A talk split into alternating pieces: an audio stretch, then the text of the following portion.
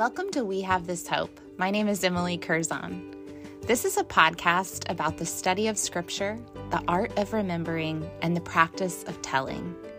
On the show, we'll explore the ways God calls his people to remember by studying Scripture together, and we'll hear individual stories of hope anchored in the beautiful and ancient practice of remembering. I'm so glad you're here.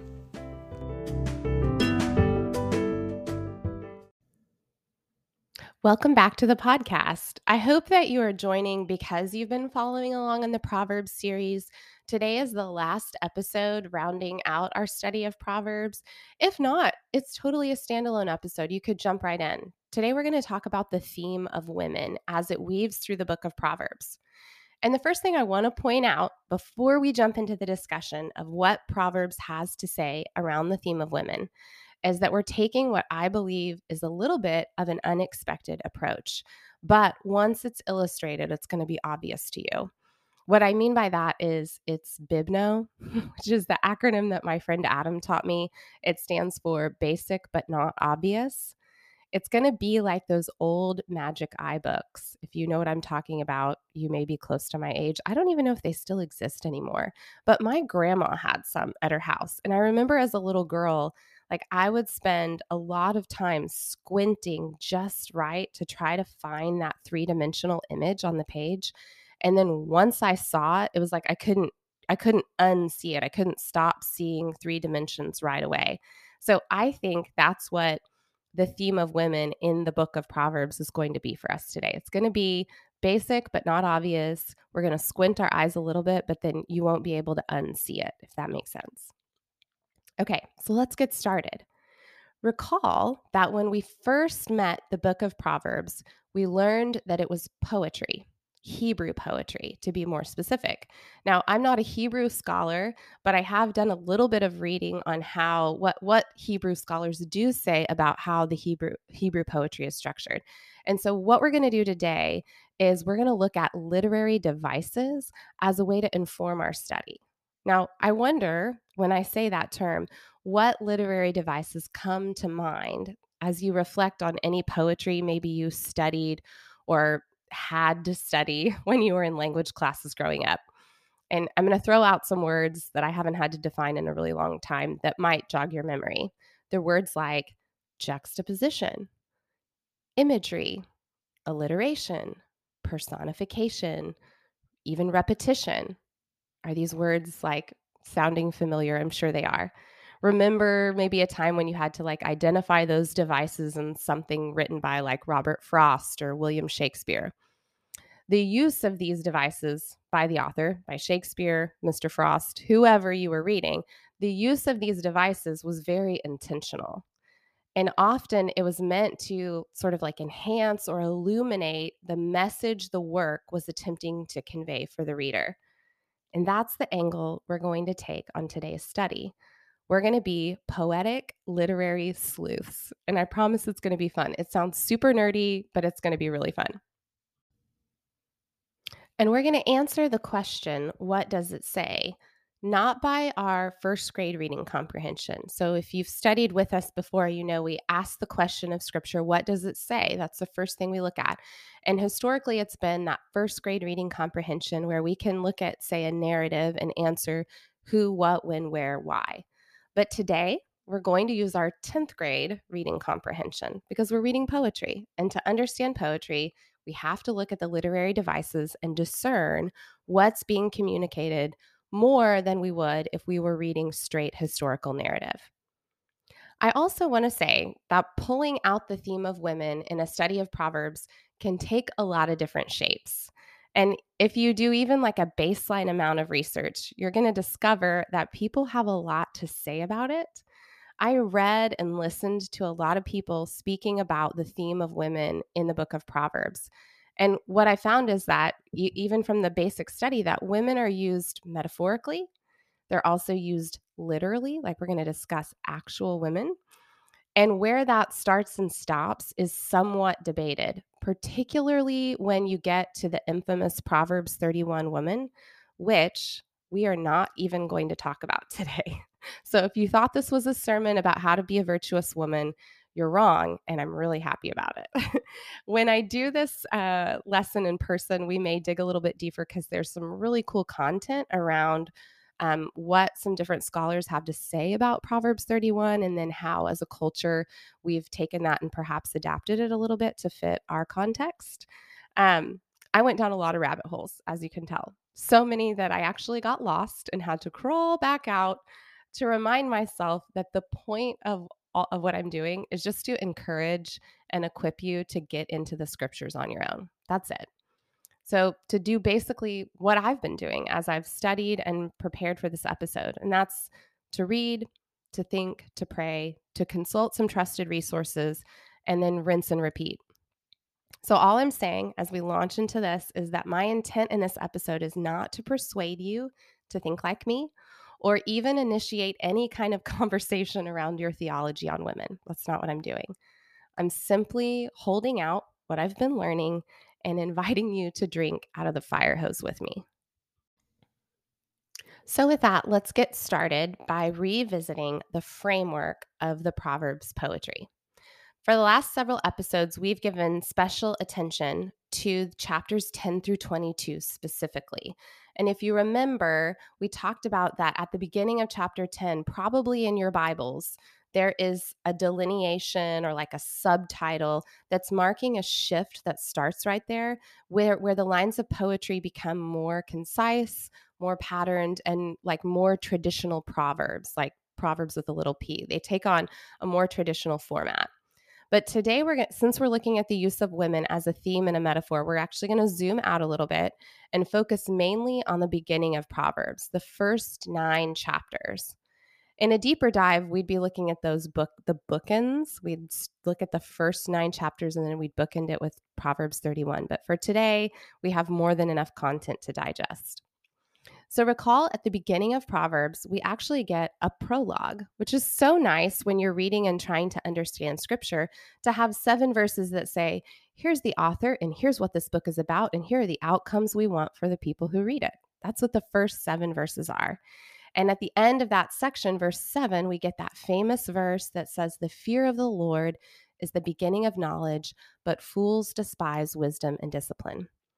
And this is followed by a series of speeches. So think of the first nine chapters essentially as a prologue followed by a bunch of speeches, more long form poetry in the form of a father and a son dialoguing. So, what I'll say is that for the purposes of today, let's recall that the book of Proverbs is predominantly written by Solomon, King Solomon. So we're going to assume, and I, I, think it's fair to do so, that the father speaking is Solomon. The King Solomon is speaking these proverbs of wisdom both to his literal sons, but also I think that it's a broader audience. He's speaking to his descendants, those who will come after him. And we can lump ourselves into that since we're adopted into the family of God.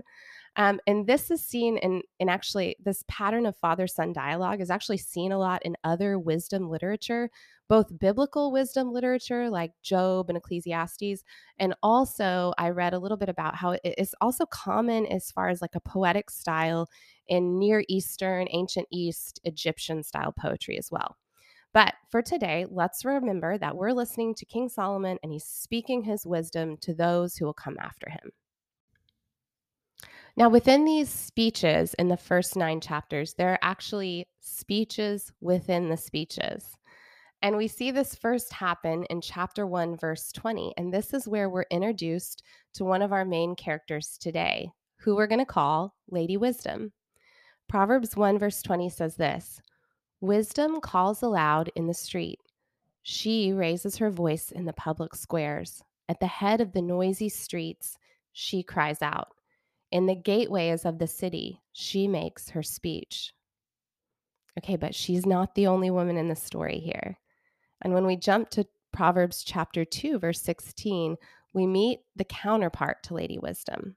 And here's what verse 16 says It, wisdom, will save you from the adulteress, from the wayward wife and her seductive words, who's left the partner of her youth and ignored the covenant she made before God. For her house leads down to death, and her paths to the spirits of the dead. none who go to her return or attain the paths of life. Okay, so we've just in the first two chapters met our two female leads, Lady Wisdom and the adulteress, or some will call her Lady Folly, Lady Wisdom, Lady Folly. And so here we see wisdom and its opposite, foolishness, are personified as women. They're given human like qualities and presented to us as women who are calling out for people to follow them. So if you recall, it says she she calls aloud in the street. Lady Wisdom standing in the street. She's raising her voice and she's invitational. Both are actually. They're inviting people in to follow them and to live their ways. But their methods and their strategies are very different. So let's begin to answer our first question. What does it say? Now, if you're listening to this and you want to dive deeper into the scripture, I, I, would encourage you to do that. Go and read the first nine chapters. I'm not going to read them in podcast form to you. So I'm going to summarize what they say and then we'll dig a little deeper. What does it say about Lady Wisdom? Well, first it says she does quite a few things. She invites you into safety, protects, exalts, honors. It says that all her paths are peace she gives you long life. She's pleasant and she's profitable. She speaks what is true. She's honest. She takes a stand. Oh, I love that one. And it says basically that what she has to say is clear and it's true. And then we get a picture of Lady Folly, who also invites people in. And she's also actually attractive and seductive. It says that her lips drip honey and her words are enticing. But it also says that she's loud and undisciplined. She ignores God's ways and follows her own ways. And her paths lead to death. She gives no thought to life. And it says she's not even aware of what she's doing. Okay, that's a lot. They're opposites. This personification of wisdom as a woman is actually seen in other places in the Old Testament, particularly in the wisdom literature. Some people connect this detail to the fact that the Hebrew word for wisdom, which is chokmah, we talk about that in episode episode 1. That Hebrew word is a feminine noun. But I think that grammar alone doesn't feel sufficient to understand what fully what's happening here in the poetry. There's so much character development that I think we have to dig a little deeper by looking at the other images that are coming from the poetry. So, remember, I talked about literary devices. So, because we see repetition, because we've got this personification and a repetition of it, we're going to dig deeper and look at what are the other devices telling us and try to discern more about what God has to say about wisdom and foolishness. So, what I want to do now is look at Proverbs chapter 8. This is a part of the speech that's filled with some incredible imagery. And what I want to introduce to you is a, an idea that Tim Mackie from the Bible Project uses that helps to understand how the Bible is one cohesive story. He uses the term hyperlink to talk about ways the text may hyperlink or connect forward or backward to other parts of the Bible. So, if you remember what a hyperlink is, hello, of course we do, we're modern people. A hyperlink is something that takes you from one thing to the other because they're related. And so, what I want to look at right now is Proverbs chapter 8. I'm going to read to you some verses. And as I do, I want you to call to mind any imagery, particularly biblical imagery, that it stirs up for you. If you're like, wait a second, that sounds like really hard to do. I promise it's not. Wait till you hear the words and just listen. Everyone, including my four year olds, could pick up on this. Okay, so here we are. What biblical imagery is this bringing to mind? Proverbs 8, starting at verse 22. This is wisdom speaking. The Lord brought me forth as the first of his works. Before his deeds of old, I was appointed from eternity, from the beginning, before the world began. Where there were no oceans, I was given birth when there were no springs abounding with water. Before the mountains were settled in place, before the hills, I was given birth. Before he made the earth or the fields or any of the dust of the world, I was there when he set the heavens in place. when he marked out the horizon on the face of the deep, when he established the clouds above and fixed securely the foundations of the deep, and when he gave the sea its boundary, so the waters would not overstep his command, and when he marked out the foundations of the earth.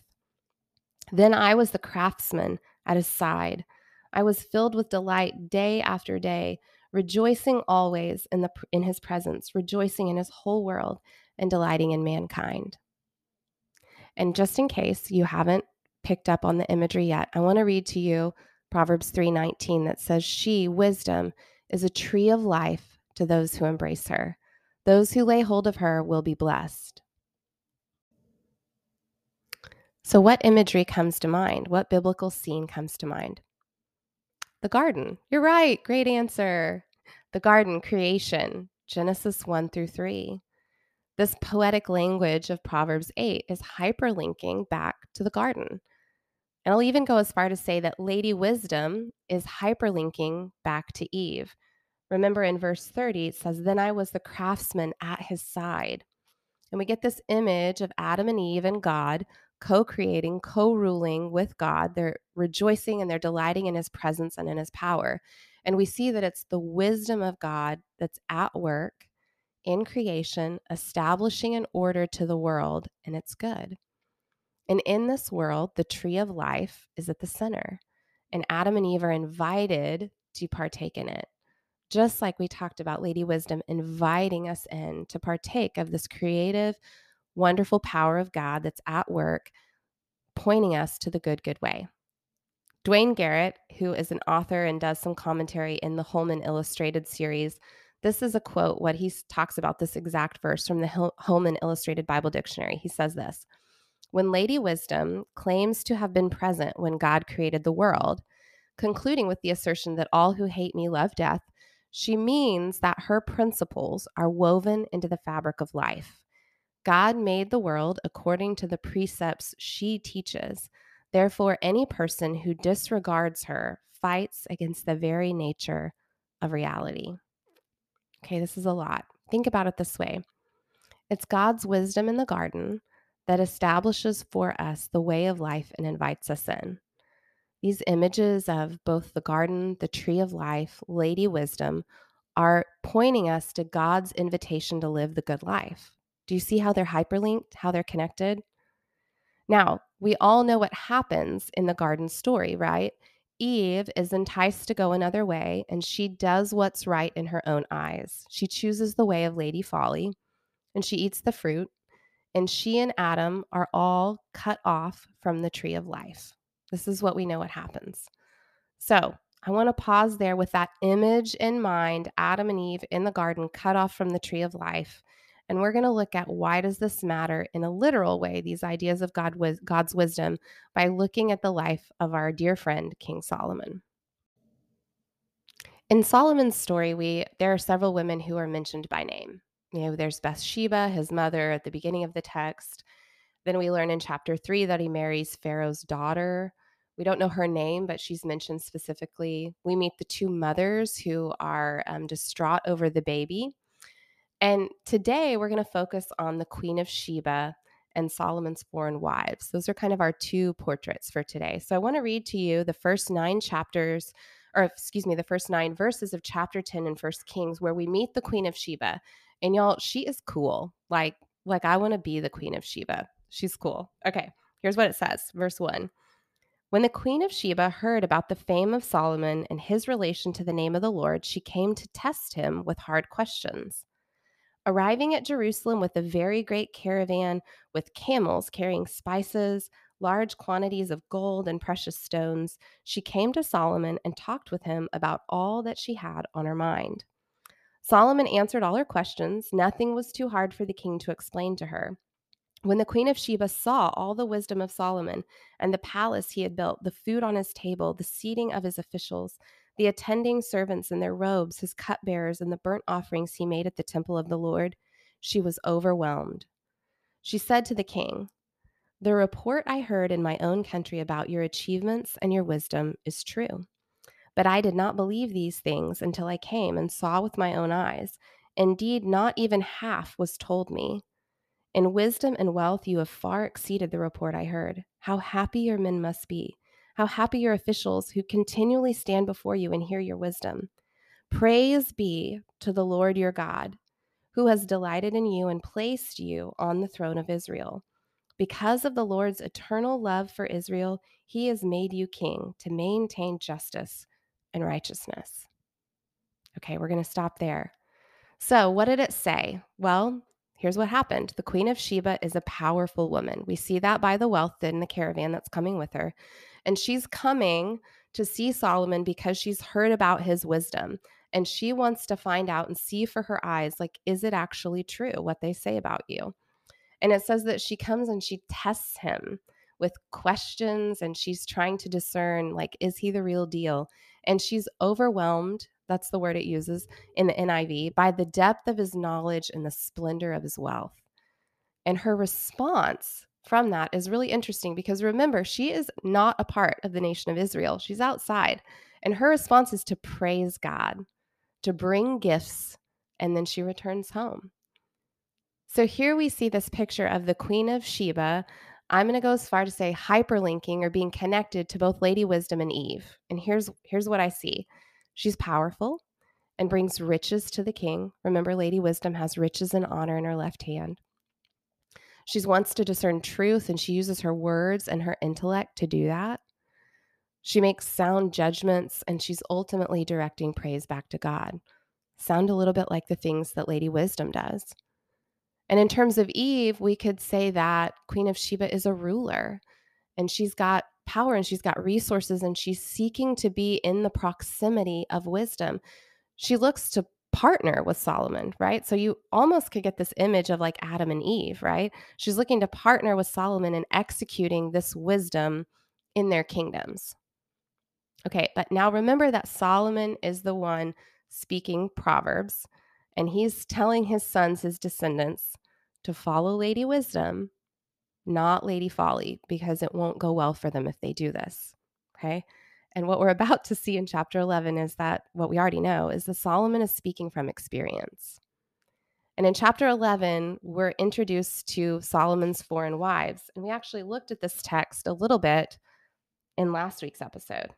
But here's what the first six verses have to say about that.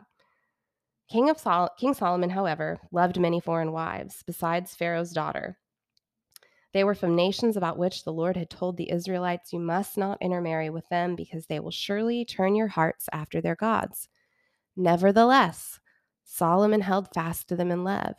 He had 700 wives of royal birth and 300 concubines.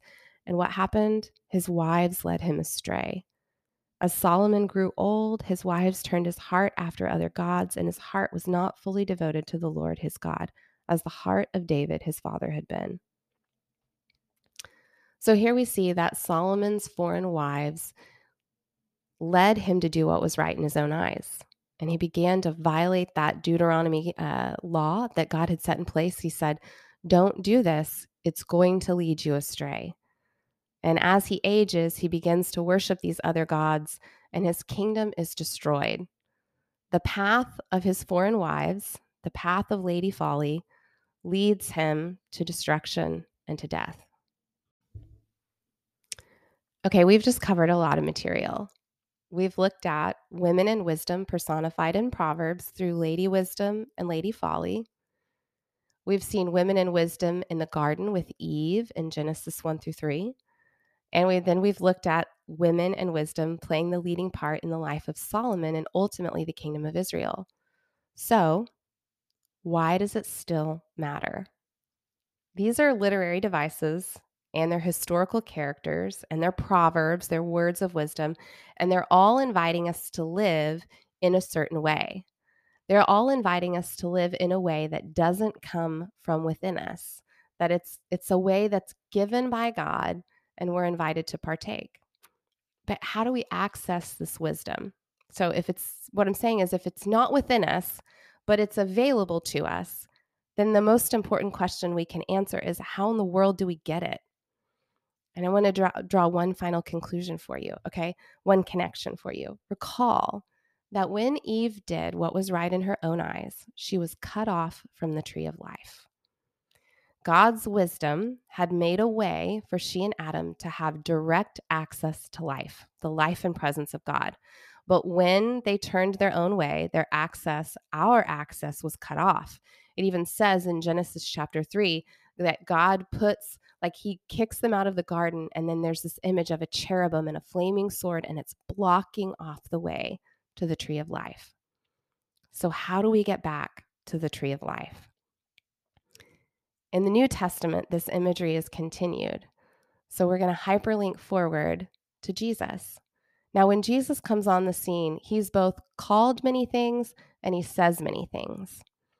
And we've looked at this text before, but it's so rich and beautiful and connected. In John 14, he's talking to his disciples about where he's going, the way, right? Where is he going? And sweet Thomas asked the question that we all ask, the question that we're asking today how can we know the way? How do we get back to the tree of life? God, if you are wisdom and your way is the way, how do we get there? And Jesus answers him by saying, I am the way, the truth, and the life. No one comes to the Father except through me. See, all the other images of God's wisdom and God's way have been glimmers, have been metaphors of reality. But in Jesus, we see the fully personified wisdom of God, whose path leads to life by way of death on a cross. A cross that was also once a tree. And this tree is leading and inviting us to pass through death and into life. You see, it's through the death and the resurrection of Jesus that God is making a way for us to get back to the garden. So, friends, if you want to know the way, if you want to know how to get there, if you want the path of life, you have to know Jesus. It's not a secret. Yes, it's mysterious at times and we don't have a full, clear picture, but God's making a way back to Himself, and the way of life is found when we know the person of Jesus. So, as you go about your regular life, what can you take practically from all of this? I have two suggestions. The first suggestion is to study Jesus. Read the Gospels and think deeply about how he lived his life. My second suggestion is to align yourself with people who are also seeking to know him. You know, last week we talked about our words, and I asked the question, Who are you listening to? Lady Wisdom is calling out, but so is her enemy. And passivity is not neutral, it's not going to get you there. I want to end our study of Proverbs today with a prayer of David from Psalm 25. This is a prayer that I think sums up the heart of those of us who want to follow in the way of Jesus, that want to live a wise life, and this is a prayer you can repeat as like a breath prayer. Maybe you write it down, store it up in your mind when you need it. As we close today, let me read these words over you, and I pray they would bless you, and I pray, I pray you'd write them on your heart. This is Psalm 25. Show me the right path, O Lord. Point out the road for me to follow. Lead me by your truth and teach me, for you are the God who saves me. All day long, I put my hope in you.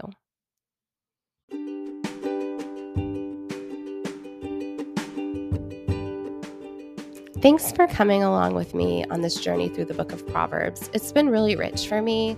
And if you'd like to dig deeper, I'm going to post on my website a link to a couple of different podcast episodes, as well as a really cool video from Bible Project talking about the tree of life if that image and that metaphor really spoke to you, there's a great video on it. Um, I also want to invite you, if you're listening in real time, to study Proverbs with me at my local church. If you're here in Tulsa, Cornerstone Church, I'm going to be teaching through uh, Proverbs in over the course of five weeks, starting in February. And I'll also post a link to sign up for that. So, with that, I hope you have a great week. And what's coming at you in the coming weeks are a couple of really cool interviews with some people who um, I'm sure you don't know, but you should, and have wonderful stories to tell about what God has done in their life. Thanks for listening. Have a good week.